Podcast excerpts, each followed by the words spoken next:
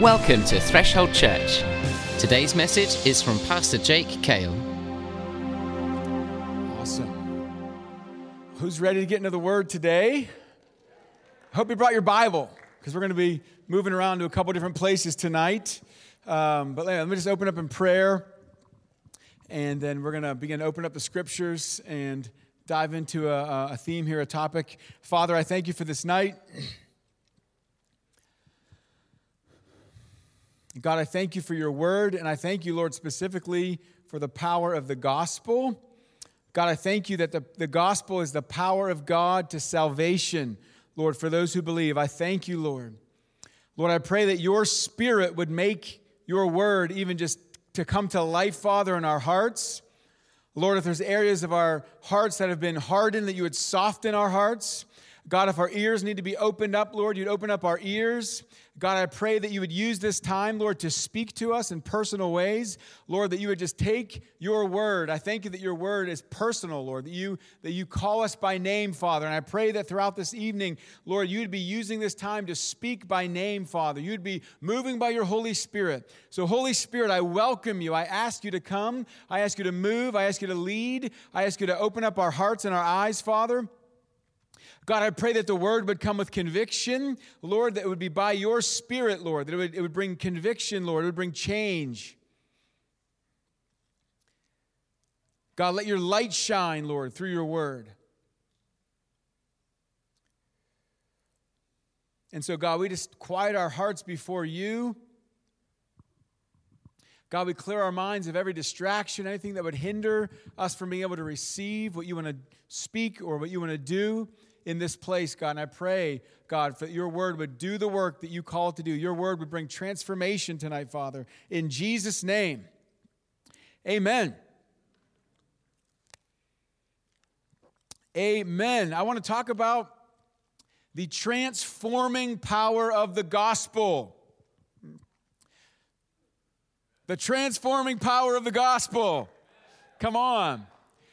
I prayed it earlier where, where the Apostle Paul, he said, I'm not ashamed of the gospel. It is the power of God unto salvation. It is the power of God unto salvation for all who believe. There's power in the gospel. The word gospel just it means good news. It's the good news. Jesus came to bring good news. Last week, if you were here, I talked about walking on the narrow way, where, where um, Jesus talked in the Sermon on the Mount. He said, he said for us to go on the, uh, the narrow way. He said, make sure to enter through the narrow way. He said, broad is the road, wide is the road, wide is the gate that leads to destruction, that leads to death. And he said, many people are traveling on this broad road, this wide road, that, but it actually, in the end, it leads to destruction. And then he said, but narrow is the way, difficult is the way that leads to life, and few people find it and how, how especially in our culture and in our, in our time, there's such a, a push for the church to embrace the broad road, right? And there's always supposed to be a difference between the people of God and, and the world around us. Not so that we can walk around like holier than thou and we're so much better. No, because it's all by grace. It's all by God's grace, but there's always meant to be a difference between the people of God. And we see that throughout Scripture. And uh, I want to read from a passage that really it contains a warning in it, but it also contains an incredible message of hope, an incredible message of transformation. It's from 1 Corinthians chapter 6. So we're going to start here. And uh, like I said earlier, we're going to be um, eventually going to a couple different places of Scripture. 1 Corinthians chapter 6. We're going to start reading at verse 9. This is the, the Apostle Paul is writing, and each of Paul's letters, many of his letters were written to different churches, and then some were written to individuals, like Timothy and, and Titus, Philemon, but many of his, um, of his letters were written to churches. And so in First Corinthians, he's writing to the church at Corinth and he's bringing teaching, he's bringing instruction, he's bringing correction, he's answering some of their questions that they brought. All right, and in chapter 5 and chapter 6, he starts to deal with sin in the church. He starts to deal with sexual sin, um, specifically quite a bit, and then he goes into some other areas. But, but he brings this part here, 1 Corinthians 6, verse 9. I'm actually reading here from the ESV, uh, this part. He says, Do you not know that the unrighteous will not inherit the kingdom of God? Do not be deceived. So he's warned. So here's the warning part. He's saying, guys, don't be deceived. Don't be persuaded by the lies of the culture or the world or the enemy, right? He's saying, don't be deceived. See, the thing about deception is it's tricky. You don't necessarily know you're deceived when you're deceived. That's the nature of it. That's why it's called deception. So he's warning them, don't be deceived. And then he goes through this list. He says, neither the sexually immoral, nor idolaters, nor adulterers, nor men who practice homosexuality, nor thieves, nor the greedy, nor drunkards nor revilers, nor swindlers will inherit the kingdom of God. So he's bringing a warning here. He's saying, don't, he said, do you not know the unrighteous will not inherit the kingdom of God? And he begins to go through a list of different um, areas. There's multiple different areas. We'll touch on some of that as we go. But then, verse 11, this is a message of hope. It starts as a warning, but then it, it, then it brings it into a message of hope. I love this phrase, this sentence that, that starts verse 11. And such were some of you. Such were some of you. Do you, do you understand what he's saying here? As he's going through this list of all these different areas. Some of it's sexual sin, some of it's idolatry, some of it's um, you know uh, drunkenness and uh, stealing, lying. All these different areas he's he's he's bringing in.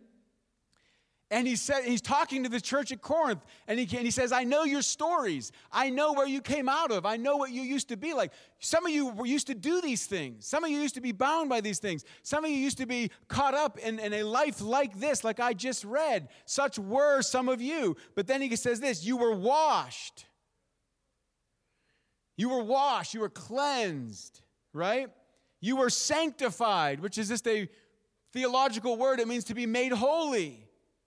You were set apart. You were made holy.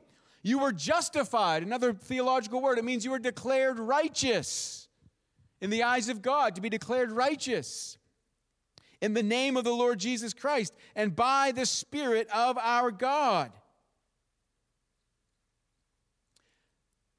We were having a prayer, our, our Wednesday morning prayer meeting. Um, a month or two ago. I can't remember the exact time frame, maybe a month ago, maybe two months ago. And um, during that time, the Holy Spirit just really drew me to this passage, really drew me to this, these verses. And we just began to intercede for these different areas um, that, that, he's, that he's talking about. And there could be others that, that, that, are, that are added to that. But, but yes, it's a warning, right? So, first, he's saying, guys, don't be deceived. Here's, here's the thing there's a deception today that basically says, it's basically the gospel minus repentance essentially what it is. It's basically the, the good news of salvation minus repentance, which I'll talk about a little bit later. It's a real important word, which is turning away from sin and, and, and being changed, right? So there's a deception that basically says that God affirms us in our sin. And while God loves us the same, He loves us, he, he, His love motivated us to actually reach out to us. Oops, I almost fell down. Gotta be careful these steps. Oh boy. Gotta be. His love motivated him to send his son, right? For God so loved the world that he gave his son. Right? But we, we have a real muddled and confused concept of what love means today. And so there's this idea that, well, God loves everybody, and so God doesn't care how we live. Right? God loves everybody, so we can do whatever we want. Right? And, you know, one of the most famous verses you'll hear quoted is uh, do not judge, right? You guys ever, you know, don't judge, don't judge, right? Plucked out of the context, plucked out of the, you know, out, out, out of the whole scripture, and just, you know, I saw one meme one time where it said how, how some people read the Bible. And it, and it was the Matthew verse that says, do not judge. And everything else was, uh, you know, um, scribbled out with, you know, with marker, a Sharpie marker, just scribbled it all out. And then the part that said, do not judge was the only part that was there, right? And sometimes that's how we read the Bible, right? So the very same Bible that says that God is love says that God is judge. Right? Right? And it's not judgmental to agree with what God says. Right? It's not judgmental. Now, you can do it in a right spirit or a wrong spirit. I think sometimes sometimes what happens is people might be speaking truth, but they're doing it in a wrong spirit. And so it comes across in a very judgmental way because they might be speaking right things, but see, so we, we need the right spirit behind it. Absolutely. Right? Like John the Baptist had a really strong message of repentance, but he was anointed by the Spirit of God. He was sent by God, and the people responded. There was repentance coming. People were turning, they were confessing their sins. So Paul was warning them. He's saying, Don't be deceived by this thought that, well, I can just kind of do whatever I want. I can live however I want. You know, I can, I can live because I believe in Jesus, so I'm, I'm good to go, right? No, he's warning about that kind of deception. So it's a, it's a warning to us. But there's also an incredible message of hope about transformation because he's saying you were transformed by the power of the gospel. You were changed. The gospel doesn't just point out your sin, it gives you the power out of it. The gospel doesn't just point and say, don't do this, and it says, no, here's a way of escape, here's a way out. It doesn't just hold up an impossible standard above you and then you can never, you know, you can, because on our own, we can't do it. We can't work our way to God. That was the whole problem with the law because the law is righteous, the law is true, the law is good, Paul says, but he says it failed because of our, our own weakness and our own strength. We, we don't have the power to, to change ourselves. And that's why we needed a new covenant. That's why Jesus came. That's why he died on the cross. There is transformation that happens. Such were some of you. See, salvation is not just a change of address, it's a change of life. Salvation does not just change your eternal address, it actually changes your life. Salvation is not just a ticket to heaven, it is deliverance from sin. Salvation, it's not just a decision, it's a conversion. You see, these people were converted that Paul's talking to when he says, Such were some of you. There was a conversion, a change, a transformation. Now, I'm going to just pull out a couple examples from the Bible just to kind of these, the, some of these are pretty like obvious life changes right? So like one is like the apostle paul. Imagine so you if you know the apostle paul's story it was one of major transformation. You know the word transformation uh, has to do with like the word metamorphosis. In the original greek language um, it's, it's, it's tied to that same concept of metamorphosis. So you know how a, you know a caterpillar butterfly. Now, how, how, how on earth is this the same little animal, little creature, right? It's, it's this fuzzy little fat caterpillar. And then it goes through a process called transformation. It goes through a process called metamorphosis. And by the time it comes out of the cocoon, it's a completely different animal, right? It looks different, it functions differently. Now it's able to fly. It looks a lot better. Right? It was transformed. The Apostle Paul, he was known as Saul, Saul of Tarsus, right? He was, couldn't have been someone that hated the gospel more than the Apostle Paul hated Christians. You know, he was raised strict Jewish, you know, Pharisee. He was taught that, that, that, that what Jesus what was doing and, that his way and his uh, method was, uh, was heresy or was blasphemy. And, and so he had this intense hatred. He thought he was doing the right thing. He thought he was obeying God by, you know, by putting people in jail, by killing Christians, right? So the gospel was spreading. And Paul was like the number one enemy of the gospel in that time. He was like rounding up believers. He was basically like a terrorist. Think about it. I mean, he was like a terrorist. He was there when Stephen got stoned. He, was, he voted to, to kill Stephen. He was there arresting men and women who were followers of Jesus, putting them in prison, killing them, all that stuff, right? This is Paul, and you could tell you could just different parts of the, uh, the book of Acts, you can see the hatred, and it says Paul was still breathing out murderous threats against the people of God. It's like this, this rage, this intensity of this hatred. And then, you know, obviously for him, he has a completely sovereign encounter with God, right? He's on the road to Damascus, and, and he has an incredible encounter. Jesus appears to him, uh, blinds him. You know, he's blind for a couple days. He's knocked off the, uh, to the ground, and he has this, he has this conversion.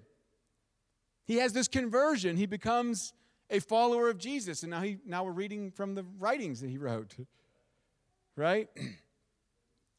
Okay, so this is a pretty extreme example, but there was a transformation that took place.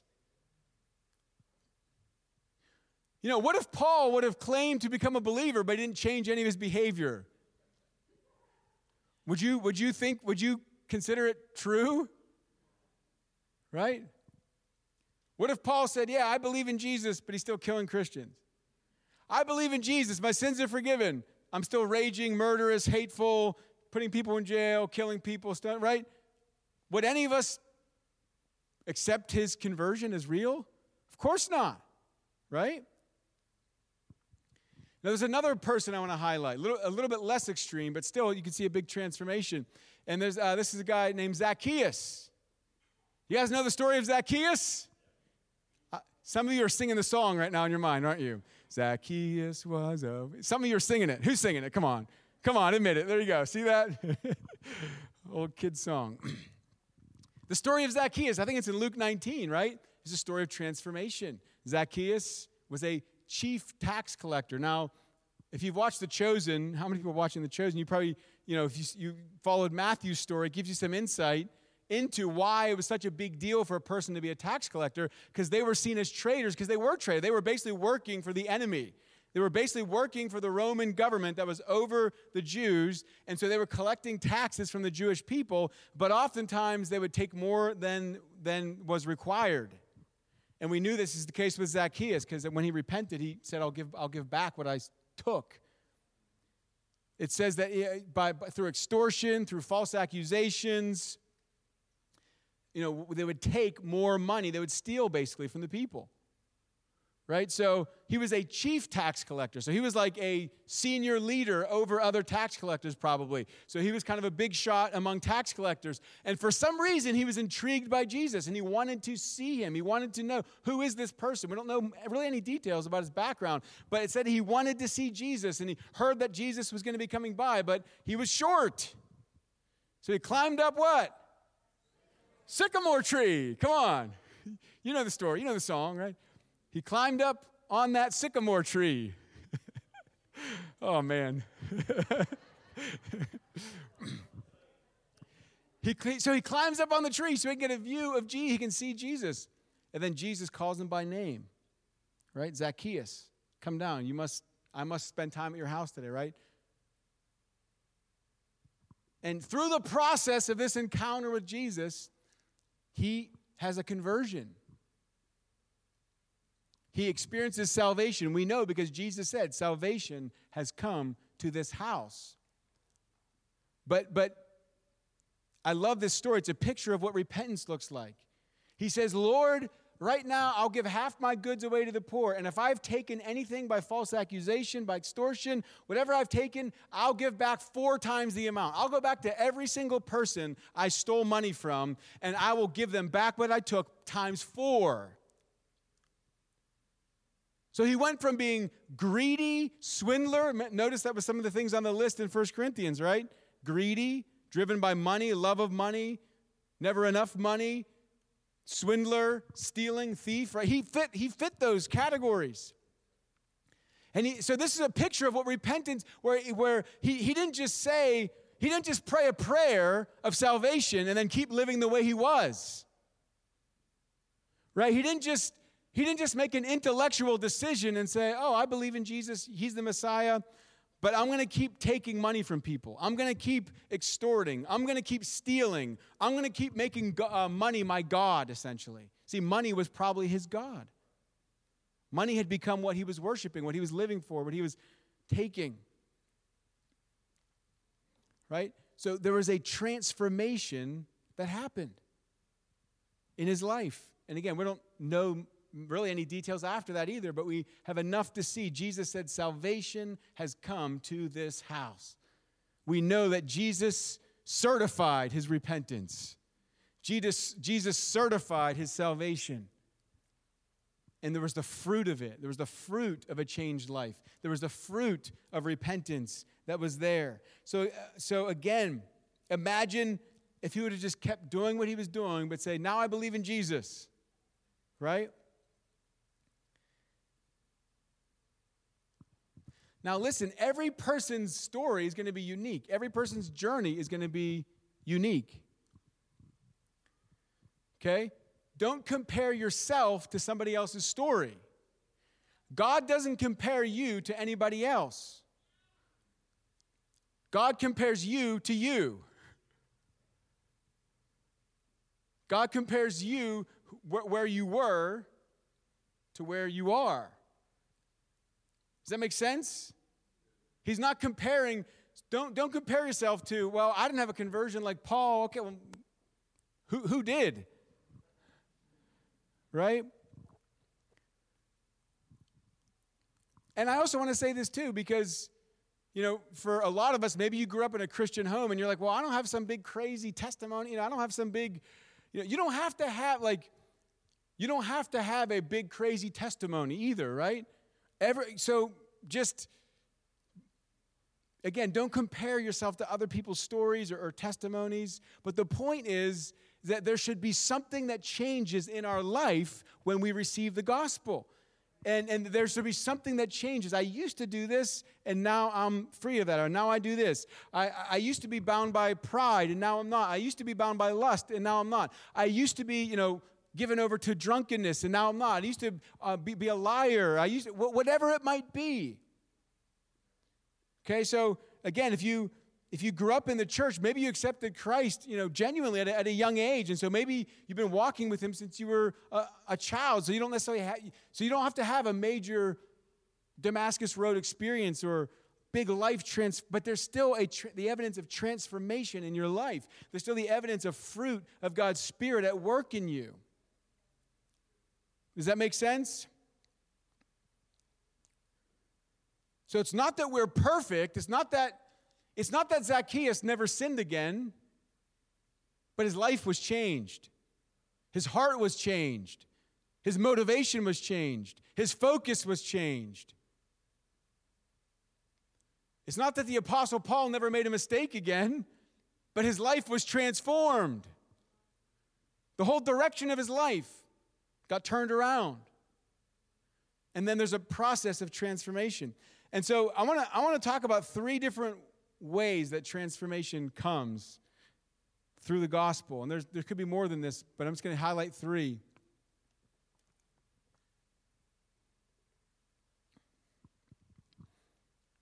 Three ways that transformation comes. The first one is that through the gospel, there is freedom from the power of sin. Freedom from the power of sin. I want to kind of break that down a little bit, but we often think about freedom from the penalty of sin as what the gospel brings to us. We often think about freedom from the penalty of sin, right? That means the guilt, that means hell, right? That means, you know, our sins are forgiven and we and we get we receive eternal life, right? That's part of that's part of our salvation. But sometimes we don't gra- grab a hold of this other part where it's actually freedom from the power of sin. It's part of what Jesus did for us. Look at John chapter 8. We're going to start going to a couple different passages with these different points. But John chapter 8, verse 31 the whole chapter is kind of a, um, a discourse he's having with a lot of the Jewish leaders at the time. In verse 31, it says, Jesus said to those Jews who believed him, see, there was, there was a belief that was there, but Jesus wanted to get a little bit deeper to make sure is this a heart level belief or is this an intellectual assent?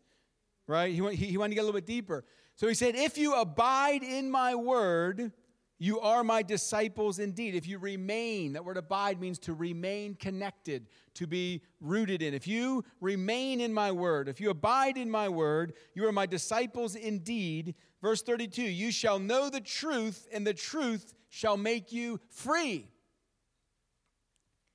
They answered, We are Abraham's descendants. We have never been in bondage to anyone. How can you say you will be made free? They're like, What are you talking about, Jesus? We're not slaves to anybody.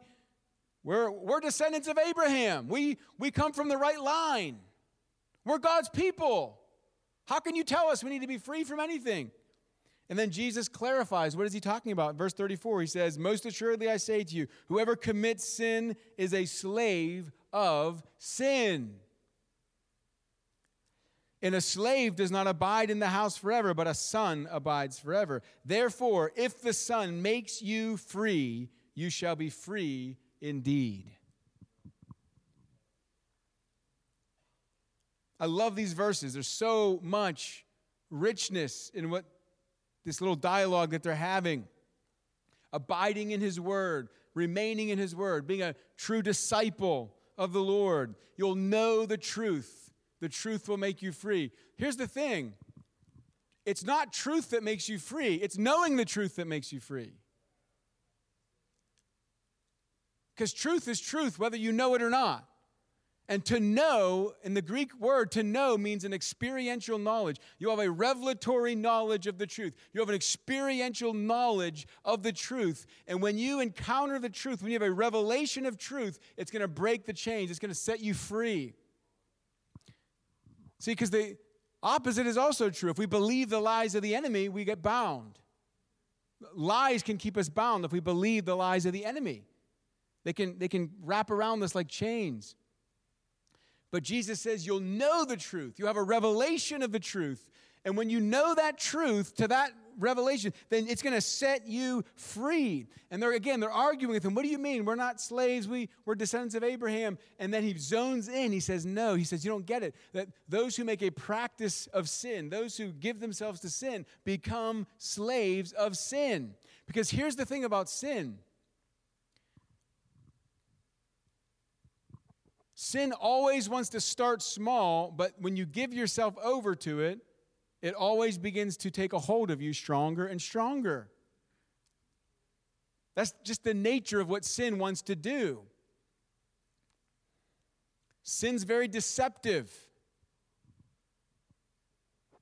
That's why Paul said, Don't be deceived when he's naming all these things. Don't be deceived. Sin's very deceptive because you notice when the devil came the first time in Scripture, when he came to Adam and Eve to tempt them, we see the first time sin happens, right?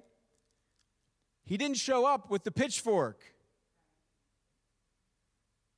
Right? Like I said last week, you know, the road to destruction doesn't have signs on it saying, you're on the road to destruction. Keep on going. Right? The devil didn't come to Adam and Eve and said, say, hey, follow me so you'll die. Follow me. No, he said, you will not surely die.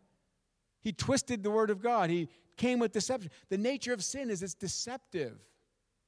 It appeals to our natural desires. It appeals to the flesh. It appeals to pleasure. It appeals to pride. It appeals to power. Whatever it is, it, it appeals to these things control, feeling like we're in control, having momentary ple- sin can bring pleasure for a moment. The Bible talks about momentary pleasure, right? But it leads to dissatisfaction, death, destruction. It never, it never actually quenches the thirst in us. It never actually fulfills the promise that it makes to us.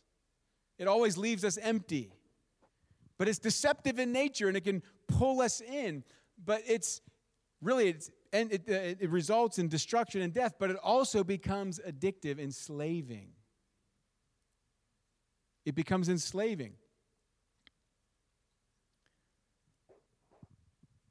You can start by telling a little lie and then you have to tell another lie because you got to cover that lie.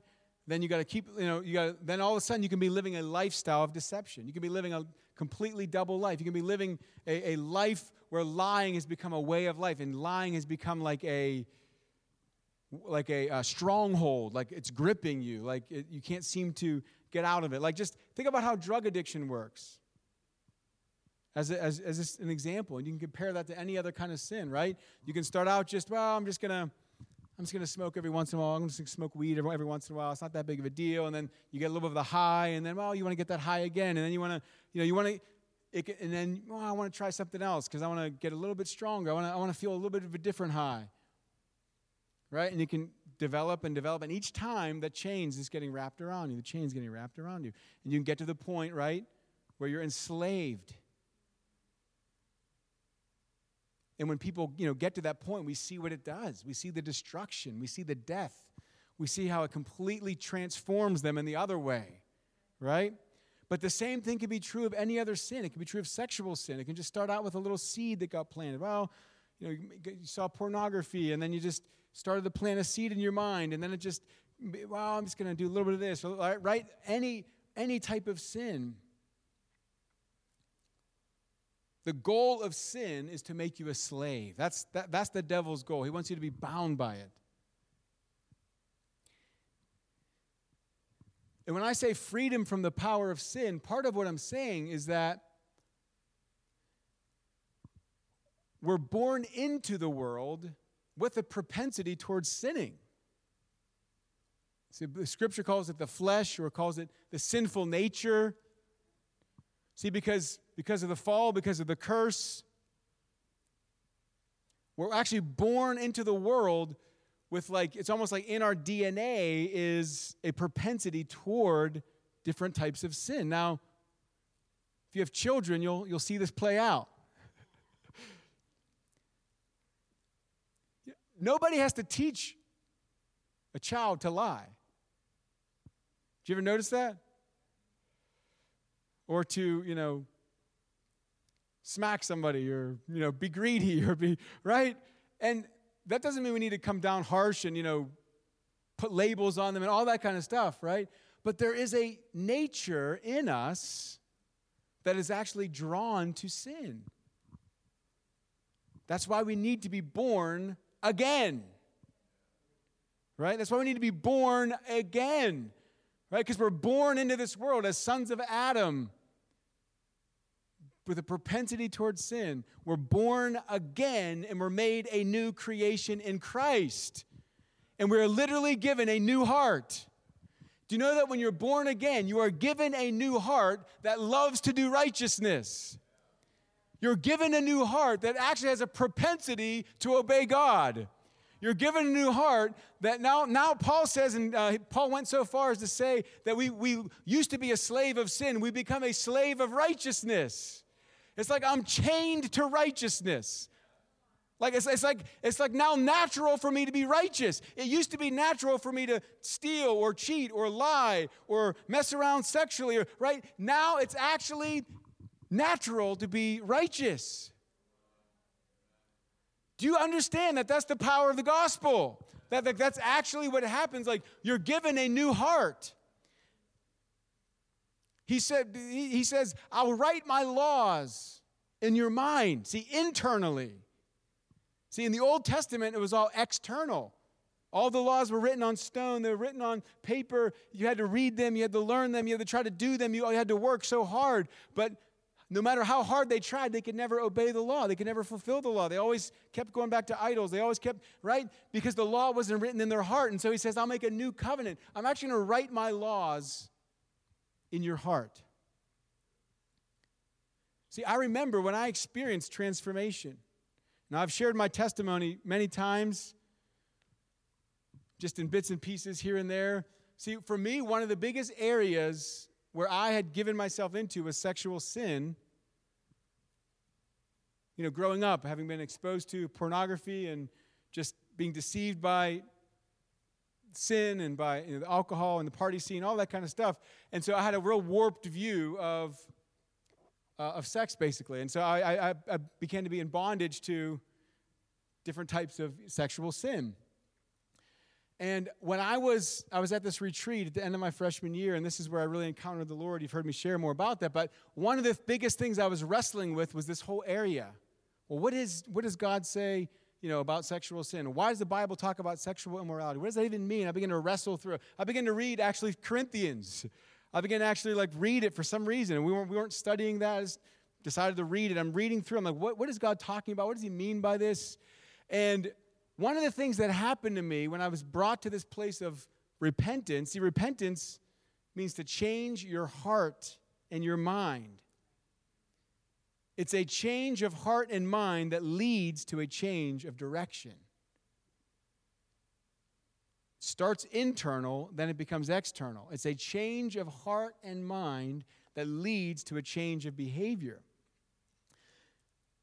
So, in this time of wrestling through, and when God brought me to this point of surrender, one of the biggest things that changed for me was I actually saw clearly God's design for sex and that it was good.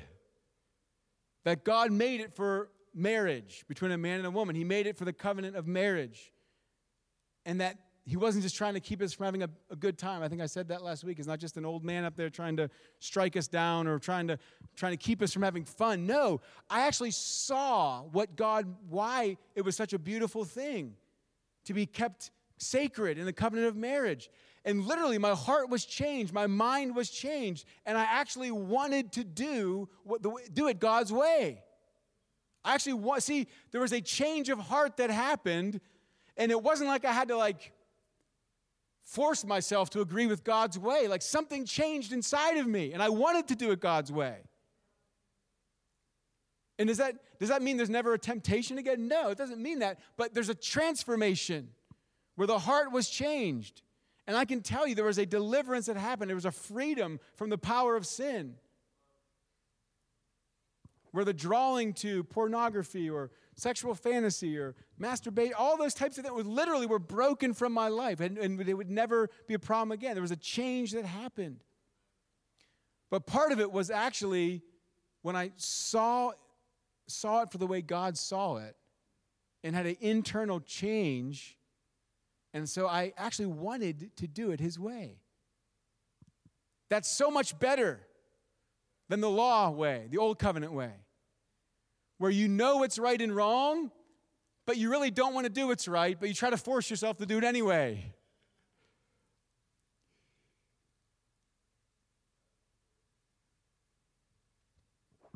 So I want to I want to encourage you that there, there is deliverance from the power of sin. And if you're if, if, if you're like, well, I'm not living in that, I've never, then, then I want you to seek the face of God. I want you to ask if you need to have a deeper work of repentance and say, God, do something in my heart. Do, do, do I mean, just there's no formula for this. We're going to have some ministry time and all that. But but if if if, that, if you're like, well, I haven't experienced that, I don't, and um, don't compare it to mine, but just compare it to the Bible and say, God, I want the transformation that the Bible talks about.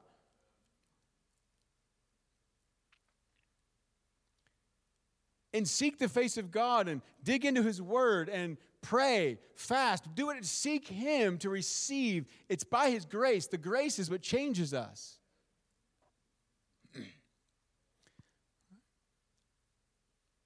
the grace is what changes us. And I pray that the Holy Spirit will bring a, a conviction, a bring a drawing to that place of repentance by His Spirit. By His Spirit. Notice right to the Corinthians, he said, You were washed, you were sanctified, you were justified in the name of the Lord Jesus Christ and by the Spirit of our God, by his Spirit doing the work inside of us. So, what the grace of God does is it actually gives us power to overcome sin, to break the sinful nature.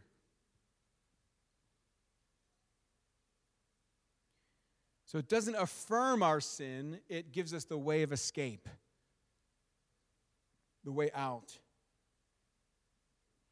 So that's, again, we're talking about how transformation comes. The first one, freedom from the power of sin. The second one, the second way that transformation can come is there can be deliverance from the kingdom of darkness, deliverance from demonic influence. Colossians 1 13 through 14. If you have a Bible, you can turn there. I'm going to read that in a second. Colossians 1 13 through 14.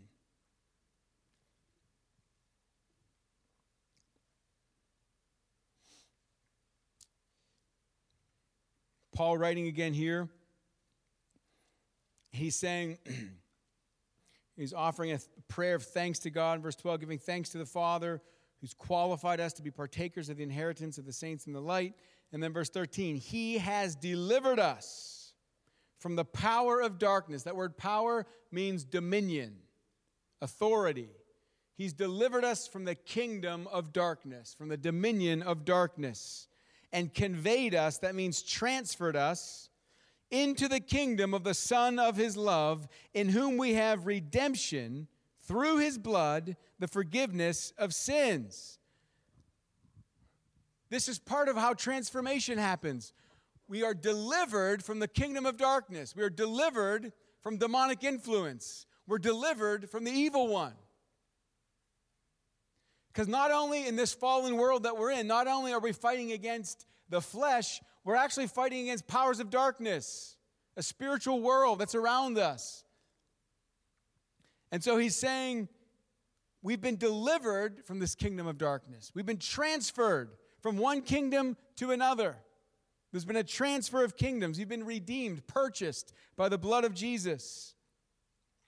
And I say this all the time. Now, you know we emphasize deliverance here. We have deliverance meetings and all that kind of stuff. So some of this is, might not be new to some of you. But I say this all the time God never intended salvation without deliverance. God never intended salvation without deliverance. Deliverance from the kingdom of darkness is part of salvation. We just read it. It's part of what Jesus paid for. But sometimes, as believers, we haven't been delivered yet. There's areas of our life where there's been strongholds. Maybe it's because of our own sins. Maybe the choices we made where we opened a door up and there was evil spirits that are influencing us or oppressing us. Maybe it's because of things we experienced. Uh, maybe it was trauma that happened to us.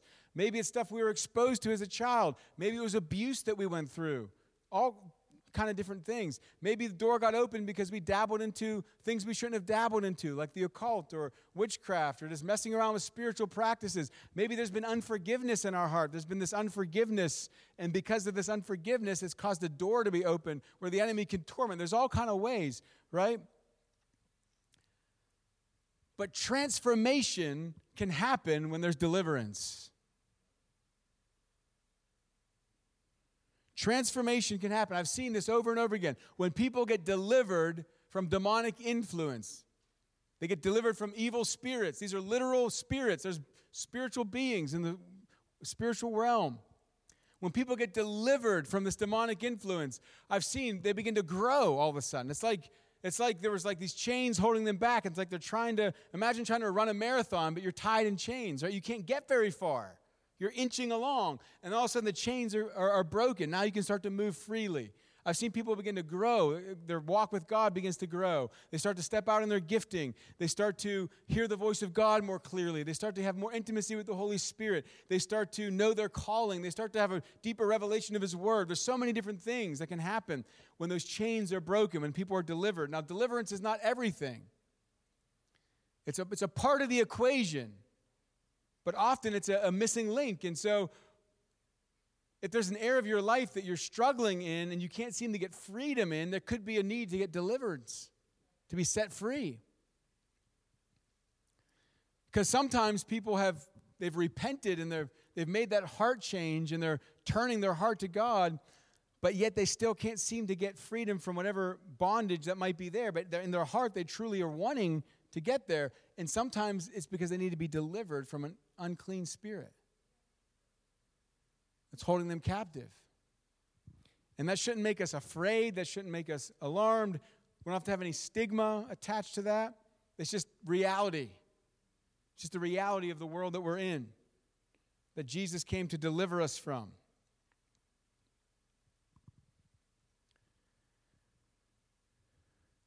I don't know if I've shared this testimony here. I've shared it multiple other times preaching out at different places. But uh, this was one that came to us this year. Uh, there was a, um, a young man, probably in his 20s or so. But when uh, I went to Shippensburg in February to, uh, to preach at a weekend there, a conference, um, there was a, a, young man that I, I, recognized him. And I said, hey, we've, you know, because he had visited our church before a couple years ago. I, I recognized him. He used to live in this area. And I walk in the doors and I see him at this church in Shippensburg. I'm like, hey, well, what's going on? Good. And I remembered he'd been to one of my deliverance meetings. I Like, hey, weren't you at, you know, he was like, yeah, let me tell you my testimony. And he shared his testimony of deliverance. And he had been radically set free. He had gone through quite a bit of um, trauma and abuse growing up in a foster care system and being in different places. And he had been abused and he had been, um, had an addiction to pornography and had, um, had been, you know, bound or, um, had this pull towards same-sex, you know, attraction and all these things that were going on, and he was, he was, had this ba- all these battles going on, and he didn't even know if he believed in deliverance. But for some reason, he came to my deliverance meeting. I can't remember how he ended up there. Maybe he went to Threshold first and then went there. I don't, I don't remember. But I had this like all day training at Gateway House of Prayer, and he came there. He was there in the morning, and he said he wanted to get out of there. He wanted to leave. He was things were stirring in him, and he was feeling a little bit uneasy and he decided to stick through. He had lunch and he came back and then we went into this time of ministry for deliverance. And I began to pray over the congregation. I began to lead the people through prayer of deliverance, praying through different areas, closing the doors, commanding evil spirits to leave, commanding unclean spirits to go. And as I'm doing that, the way he described it, he said it was like it was like I'm a bucket and there's all these ping pong balls at the bottom of the bucket. And as you were praying through this corporate prayer, it was like the Holy Spirit just began to flood. And it was like all those ping pong balls began to come up to the surface and began to feel all this junk begin just to come out of him and come off of him and, and leave him. And his life was transformed from that day on. His life was transformed from that day on. Yeah, you can give the Lord praise. He was set free from the bondages, from the enslavements from the effects of the trauma and all that he'd gone through, the perversion, all this, he, he was set free. And so, for some people, deliverance is a very important part of the equation. When we go into ministry tonight, we're gonna we're gonna we're gonna flow into that a little bit. But I also want you to know we we we offer um, personal ministry at Threshold. Some of you might not realize if you go to our website, I think under the Connect tab, you can find a little deliverance section. And um, there's a place where you can you know, fill out a form, and Rachel will get in touch with you, or one of our other team members will get in touch with Jeremy. Um, someone will get in touch with you and have a phone call and schedule a time to meet for personal prayer ministry. Right? So we, we offer deliverance sessions, you know, private ministry sessions, and then we do a monthly deliverance service here, once a month, every fourth Wednesday. That's why we do this because God's called us to do it because we see the freedom that God wants to bring. All right, so one more area. Okay, freedom from the power of sin, deliverance from demonic influence. And then the third one is renewing of our mind. This is another way that transformation can come to us. Renewing of our minds. Romans 12. Romans 12, verse 1 and 2. Really pretty well known scripture.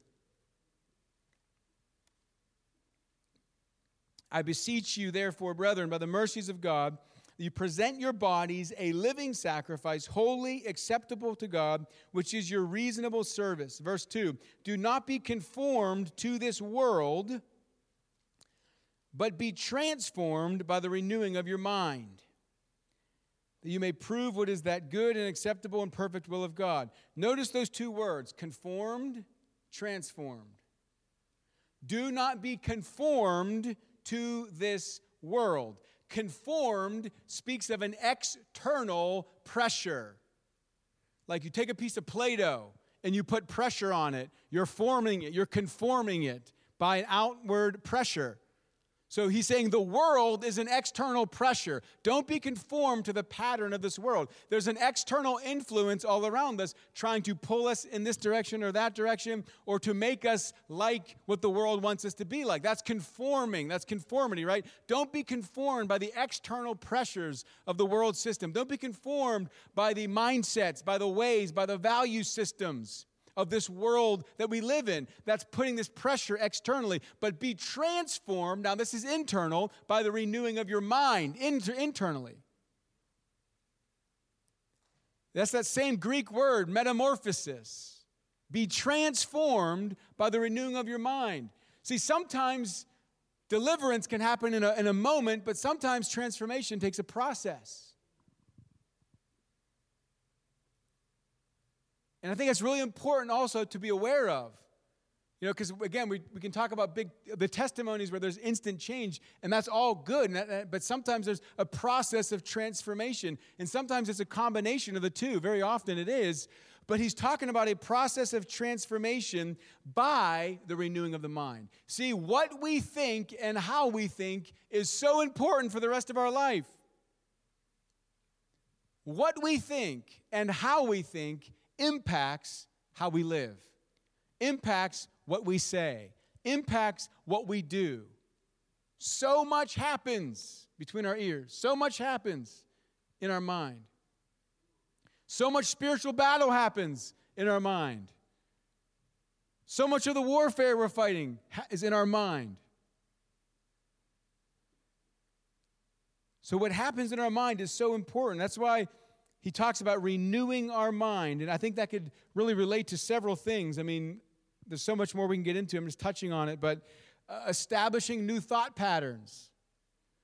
Because we can, we can get into a rut with certain thought patterns, ways that we used to think. Like, you know, every, every type of sinful stronghold has a thought pattern attached to it. So it's like you can get free from the demon, but now I got to renew my mind I gotta, I gotta, I gotta change the way I think about this topic. my sister got set free from an eating disorder. It's in my, I wrote it in my book, Setting Captives Free. She got set free from an eating disorder she had for many years. And she shares her testimony in the book. And she talks about after the deliverance, that's when things changed. But then she had to renew her mind. She literally had to relearn how to relate to food because she had been bound by it in this area. So sometimes you know we get free from fear, and then we need to relearn how we think about it. We need to, we get set free from sexual sin. We need to relearn the thought patterns, right? And that can be a process of time. Uh, learning to take our thoughts captive. That's part of renewing our mind. Is not just letting any thought that comes in run its course, but we actually learn how to have dominion over our thought life. Learn how to take the thoughts captive. Learning how to replace lies with truth. When we've been we've believed different lies, we've we've bought into lies of the enemy about ourselves, about others, about the world, about God. Right? Uh, God can never forgive me, or uh, um, um, lives of shame, or I must not be worth much, or God can't love me because this happened. Right? So many different things where lies of the enemy can come in. But learning how to replace those lies with truth. Sometimes that comes just from meditating on God's word spending the time just being in it and understanding what is true, what does God say is true. And over the course of time, you may not notice it. Sometimes this transformation, it can be incremental. And so, especially with renewing our mind, it's this process. It's kind of like when you're with your kids every day, you don't notice that they've grown a couple inches because you see them every day. But then, you know, you take them to across the country to your relative's house, your grand, their grandparent, whatever, whatever. like, wow, you've grown so much. You're like, oh, you don't, you don't. Sometimes our growth is happening incrementally over time. And not till we look back over the last year, two years, we're like, oh, there is growth happening. There's change happening. There's transformation happening through the renewing of the mind. Why don't we stand to our feet? Why don't we stand to our feet? Because I want to I, I want to have some ministry. I'm preached longer than I wanted to or thought I thought I would.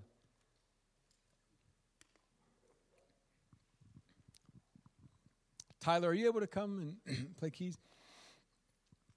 If I was going to have a fourth point,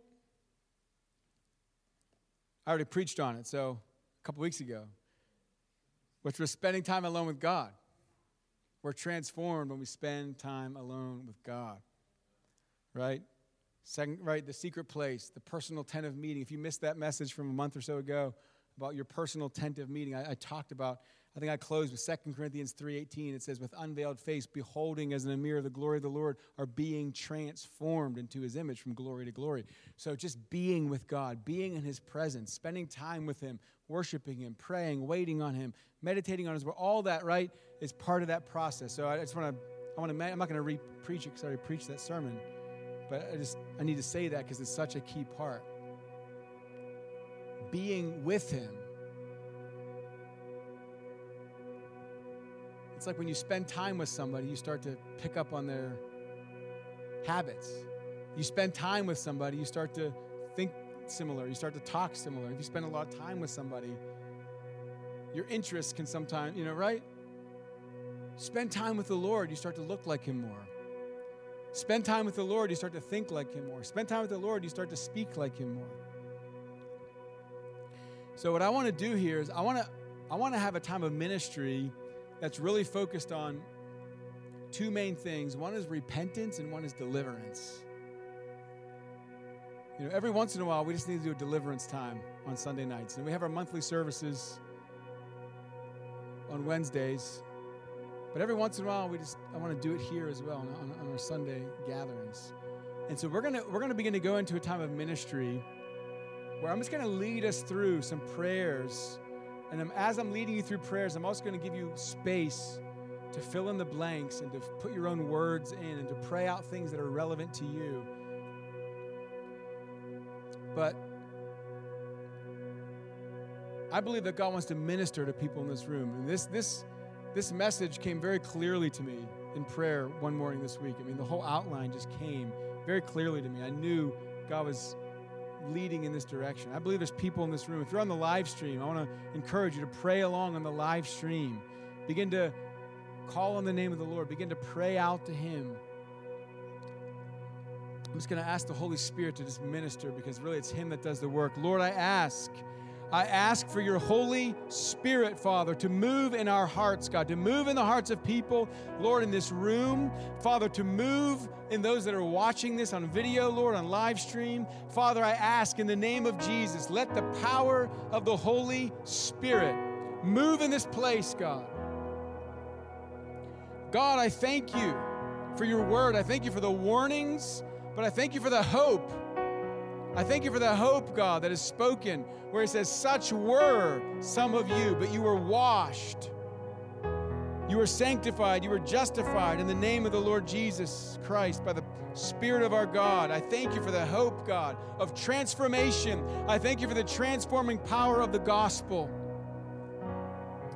And God, we yield our hearts to you. We yield our thoughts to you. We yield our lives to you right now.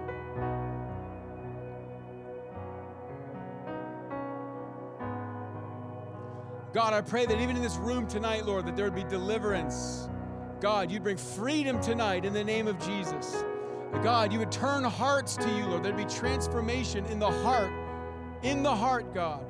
God, if there's any areas where we need to have repentance, Lord, that your spirit would move in the hearts to convict, Lord, to draw us to that place.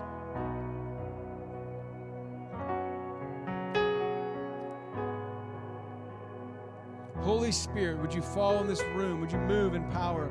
Would you move in grace? Would you move in love? Would you draw people to yourself, God? Would you call those by name, Lord? That you're just you're tugging on their hearts, knocking on their hearts, God. Would you call them by their name, Lord? Thank you, Jesus.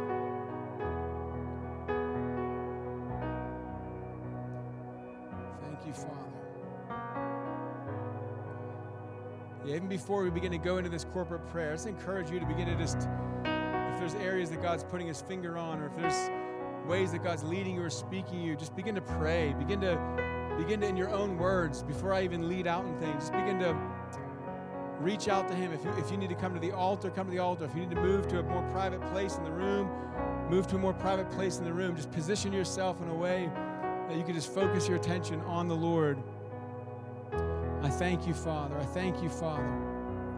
Holy Spirit, we yield our hearts to you. We yield our hearts to you. We give you permission to do what you want to do in us.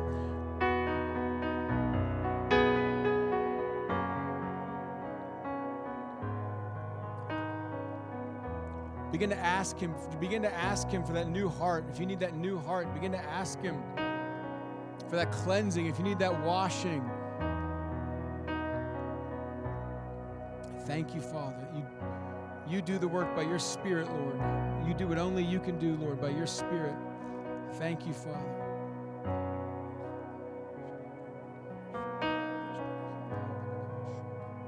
Thank you, Father, for freedom, Lord, in your presence. Thank you for freedom in your presence, God. Thank you for your truth that brings freedom, God. Thank you, Lord, for your perfect love, Lord.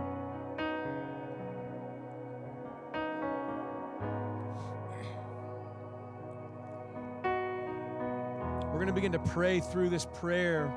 I'm going to lead us just to pray out a just corporate prayer together of deliverance, of repentance and deliverance which is going to be closing the door on the enemy, turning our hearts to Him, and resisting the devil, commanding any spirits that need to go to go. And there's going to be a, a, a time where I just give you some space to deal with any sin where you need to repent of, or any areas of unforgiveness where you need to forgive. Those are two areas that are really important to deal with. So let me just begin to lead us out in prayer. I want you to, I want, I want everybody here just to begin to pray this out.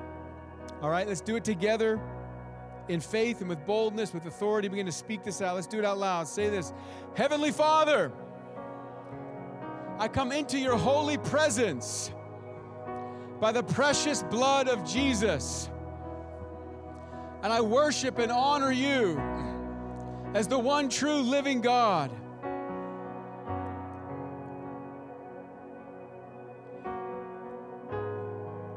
I ask for your Holy Spirit to come upon me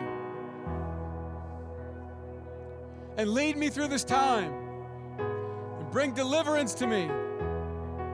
In the name of Jesus, I yield my heart to you, God. I ask for your Holy Spirit to fill my heart, to give me a new heart. I receive your grace. And I thank you that by the blood of Jesus, I'm washed. I'm cleansed. I'm made new. Lord Jesus Christ, I believe that you are the Son of God. I believe that you're the only way to the Father. I believe that you came in the flesh, that you died on the cross for my sins, and that you rose from the dead. Thank you for your finished work. Thank you that you came to set me free from the power of sin and to deliver me from the kingdom of darkness. I submit myself to you, God. I take an active stand against Satan and against every one of his demons. I want every area of my life to agree with you, Father to agree with your word.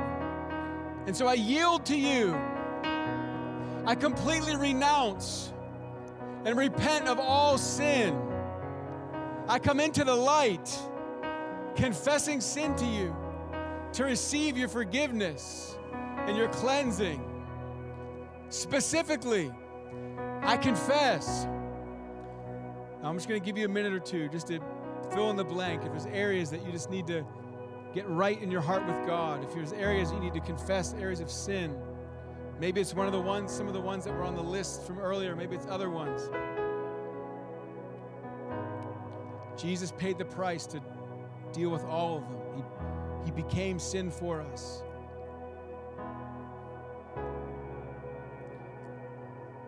There's nothing too dark, nothing too sinful that He can't deal with it. He can't free you of it. He can't cleanse you of it.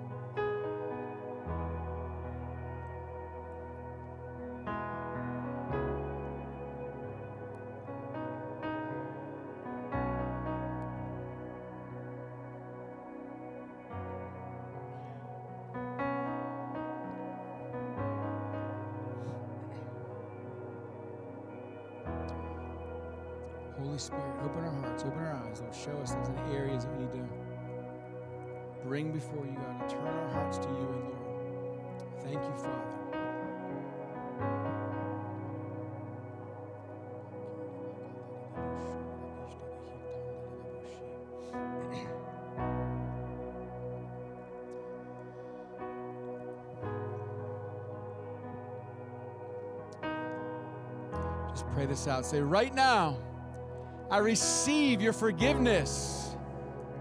I receive your cleansing. I am forgiven. Just begin to thank Him for the blood of Jesus. Begin to thank Him for the forgiveness. Begin to thank Him for the cleansing. Thank you, Jesus, that your blood cleanses us from all unrighteousness, that your blood cleanses us and washes away the guilt and breaks the power of shame and breaks the power of sin. That you give us a new heart, God. I thank you, Father. I thank you, God. Now we're going to walk through one more area before we go into the corporate deliverance, and that's forgiveness. If you've been through our ministry we, times, you know we often will pray through forgiveness, which is releasing people, forgiving people who have sinned against us or hurt us in different ways. And for some people, this is a really important step because unforgiveness and, and bitterness can really just burn up inside of us and open that door to the enemy. And when you are walking through this time of forgiveness, it, it's not saying it's okay that somebody hurt you or abused you or sinned against you. It's not saying that that's justified in any way. It's not saying that you need to keep allowing that to happen. It's just saying, God, between me and you, I'm releasing this person. I'm releasing what they did. I'm releasing it to you. Okay? So we're just going to walk through this area of, of forgiveness. I believe this is going to be a big step for people in the room. It's going to be that prison door opening up. You can step out of that prison door. So pray this out with me. Say, Lord Jesus, because you have forgiven me, I choose to forgive any person who's ever sinned against me or hurt me in any way. I lay down all bitterness. I lay down all hatred. I lay down all resentment. And I choose to forgive. Specifically, I forgive.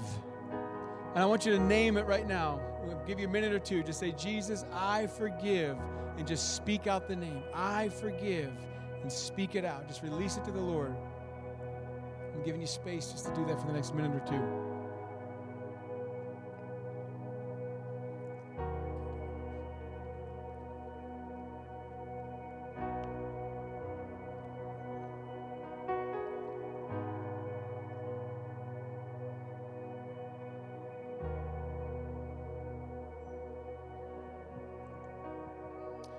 Thank you, Father. Thank you for your healing, Lord, be released in this room. God, thank you for the anointing of your Holy Spirit just moving into hearts, God. Where there's been brokenness, Lord, even where there's trauma, Lord, that happened. God, even just through this act of forgiveness, God, that you just pour out the power, the anointing of your Spirit into the hearts, Lord, of those, Lord, that were hurt, that were wounded. I thank you, Jesus. You walk through this room, Lord Jesus. Would you walk through this room? Would you move through this place? Would you minister to people, God, right now in this place? Would you touch hearts? Would you touch minds, God, from the effects of sin that was done against them? Would you heal, Lord, from the effects of the trauma that they experienced, the abuse that happened to them? God, and the damage that happened to their mind, Lord, and the damage that happened to their heart. I release right now the healing anointing and the presence of the Holy Spirit like oil just to flow into the hearts right now just ministering healing right now, restoration to the soul. I thank you, Jesus, that you're still the one who binds up the brokenhearted. And in the name of Jesus, I speak to the souls that have been broken, the hearts that have been shattered. I say, be made whole in the name of the Lord Jesus. Be restored in Jesus' name. I release the soul from captivity right now in the name of Jesus. I release the soul from areas of captivity in Jesus' name. I release you from it. I thank you, Father. I thank you, Father. Thank you, Lord. All right, now we're going to get ready just to resist the devil together. You guys doing great. Just pray this out. Say, Lord Jesus, I submit every area of my life to you. And I declare that you are Lord of my life. Jesus Christ is my Lord. And by the authority of Jesus' name, I speak to every evil spirit that has any influence in my life. And I command you to come out. Go in the name of Jesus. I'm going to pray over you. I just want you to lift your hands up to the Lord for a minute.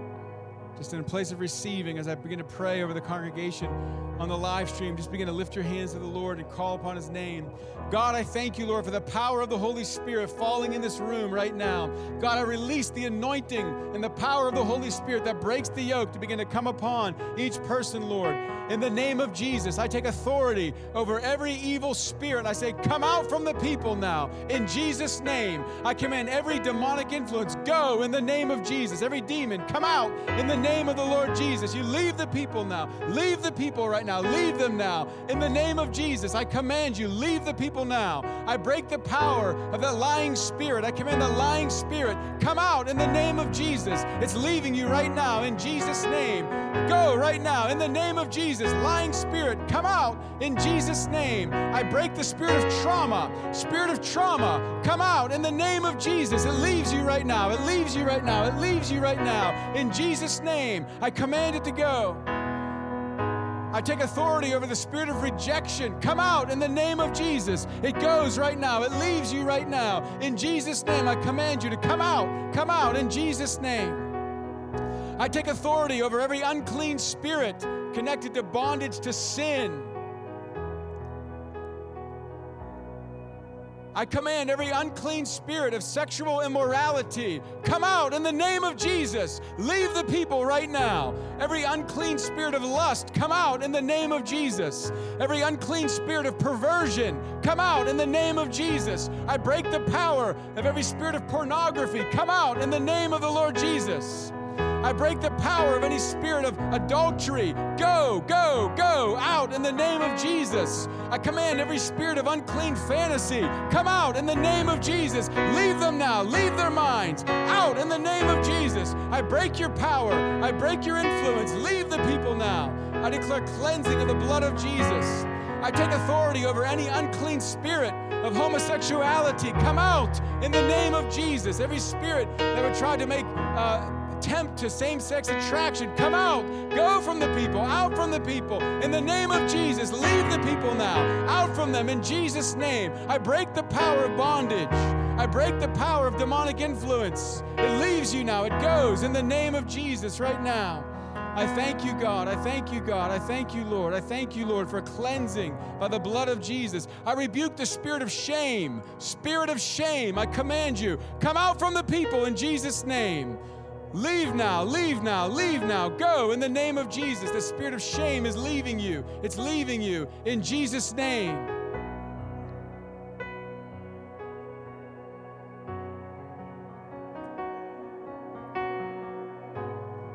I thank you, God. I thank you, Lord. I see the Lord moving in different people and touching different people and freedom. I thank you, God.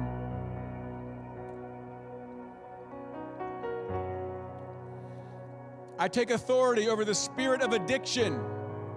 Spirit of addiction, come out in the name of Jesus right now.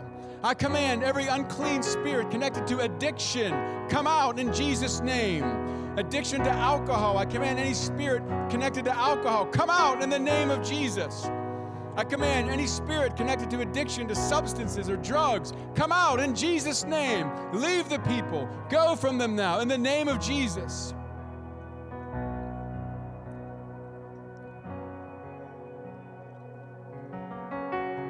Thank you, Lord Jesus, that you're walking through this room. You're moving in this place. You're moving in this place, bringing freedom, deliverance, healing.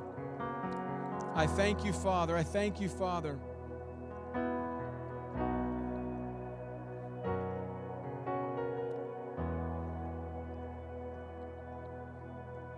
I take authority over the spirit of heaviness that's caused depression and despair I take authority. Someone, someone's going to get delivered right now from a spirit of heaviness. Spirit of heaviness, come out in the name of Jesus now. It leaves you now. It leaves you now. Out in the name of Jesus. It comes out now in Jesus' name. It goes right now by the name of the Lord Jesus. I command that spirit of depression, come out in Jesus' name. It leaves you right now. Out in the name of Jesus. Spirit of anxiety, come out in Jesus' name. It goes right now. It leaves right now. It goes. Spirit of fear comes out now in the name of Jesus. Every spirit of fear, it leaves the people now. I break its power. I break its power. In the name of the Lord Jesus, I thank you, Father. I thank you, Father. Come, Spirit of God. Come, Holy Spirit, move in this place. I thank you, Father, for your grace. I thank you for your freedom. Thank you for your power, Lord, to set captives free. Thank you for the power of the gospel. Thank you for the transformation, Lord. Thank you, Lord, for cleansing right now. I thank you, Father. I thank you, Lord. Come, Holy Spirit. Come, Holy Spirit. Thank you, Father.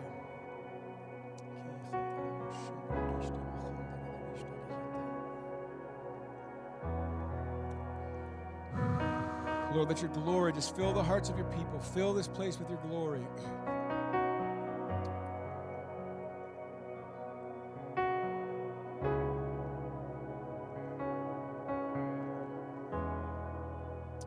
Thank you, Jesus. I thank you, Lord Jesus.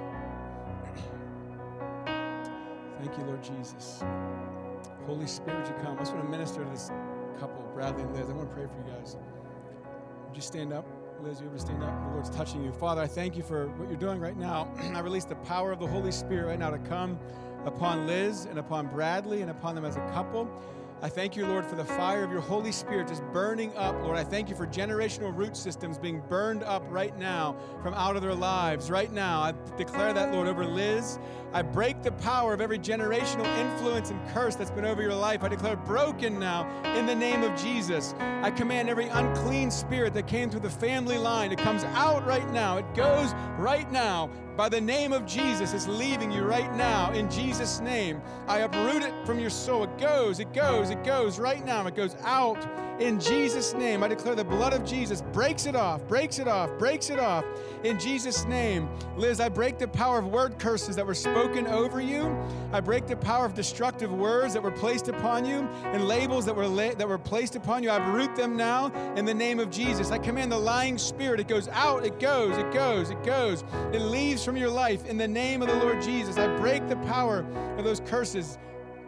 You're released from it. You're released from it. You're released from it. I command every spirit that was attached to trauma, it goes now, it goes now, it goes now, it goes now. Every spirit of trauma, it goes out in the name of the Lord Jesus. I break the power of past traumas and past relational situations and breakdowns. I release a Father's blessing upon you. I release a Father's blessing upon you right now in the name of Jesus. And I declare that instead of shame, there is double honor. In the name of Jesus, I declare the blessing of God to move upon you. Lord, I pray for a fresh filling of the Holy Spirit to fill every area that the enemy had a hold, Lord. Let it be filled with the Holy Spirit. In the name of Jesus, Father, I bless Bradley, Father. In Jesus' name, I uproot, God, every seed the enemy planted, God, during his childhood. I declare it being uprooted right now. In the name of Jesus, every seed that the enemy sowed into his life to try to uh, to try to wrap around his identity, to try to make him into something he was never meant to be. I uproot it now by the authority of Jesus' name. I break the power of those seeds. I command every unclean spirit. It goes out. It goes out. It goes out. It leaves from his life in Jesus' name. And Father, I declare the power of the Holy Spirit, Lord, to baptize him afresh, God, to baptize him afresh, God, to fill him, Lord.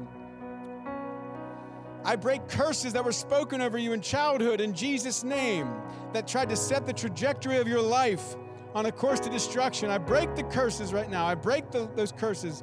I release you from it in Jesus' name right now. God, release your blessing over him, Lord. A father's blessing to establish him in his identity, Lord, right now.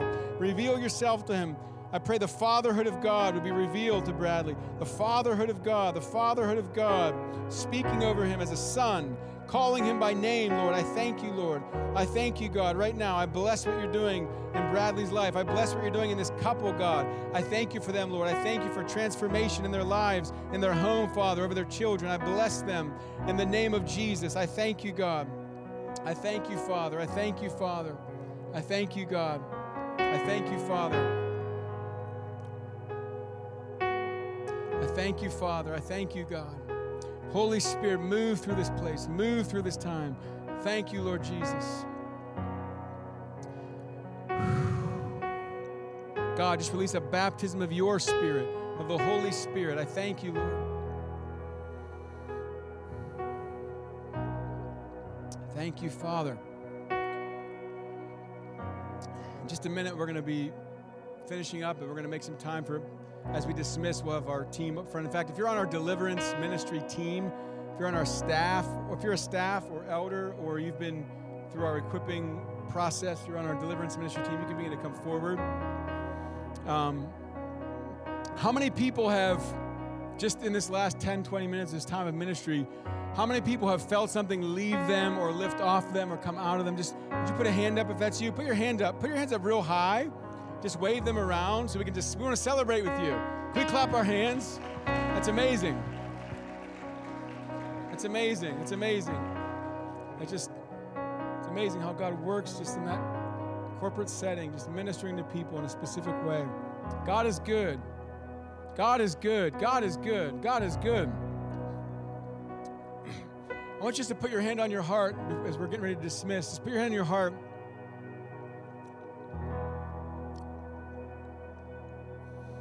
Just pray this out. Say, Heavenly Father, I thank you that because of the blood of Jesus, you have redeemed me. My life belongs to you. And I thank you for the power of the Holy Spirit that transforms me. And so, God, I ask you would continue to transform my life from glory to glory. Deliver me from the power of sin and lead me in your spirit. Right now, I ask that you would fill me with the Holy Spirit. Let every area of my life be filled with the Holy Spirit. I want you just to wait in the Lord for a minute. So I'm just going to pray for the Holy Spirit just to fill. God, I pray every area of their lives be filled with the Holy Spirit. God, it's your spirit that does work inside of us. I ask for the Holy Spirit of the living God to breathe upon them, to fill them like rivers of living water out of their innermost being, God. God, any areas where there was a demonic influence, I pray, let them be filled, filled with the Holy Spirit of God.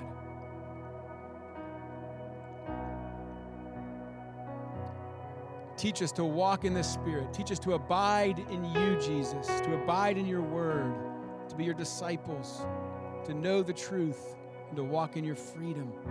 Transform us, Lord. Come, Holy Spirit.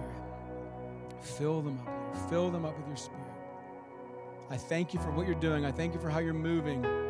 We give you praise. We give you honor in Jesus' name. Amen. Amen. Can we just give the Lord a, just a praise? Thank you, Jesus. Come on, let's just give him some praise. Thank you, Jesus. We praise you, God. We praise you, Father. You are good, Jesus. You are good.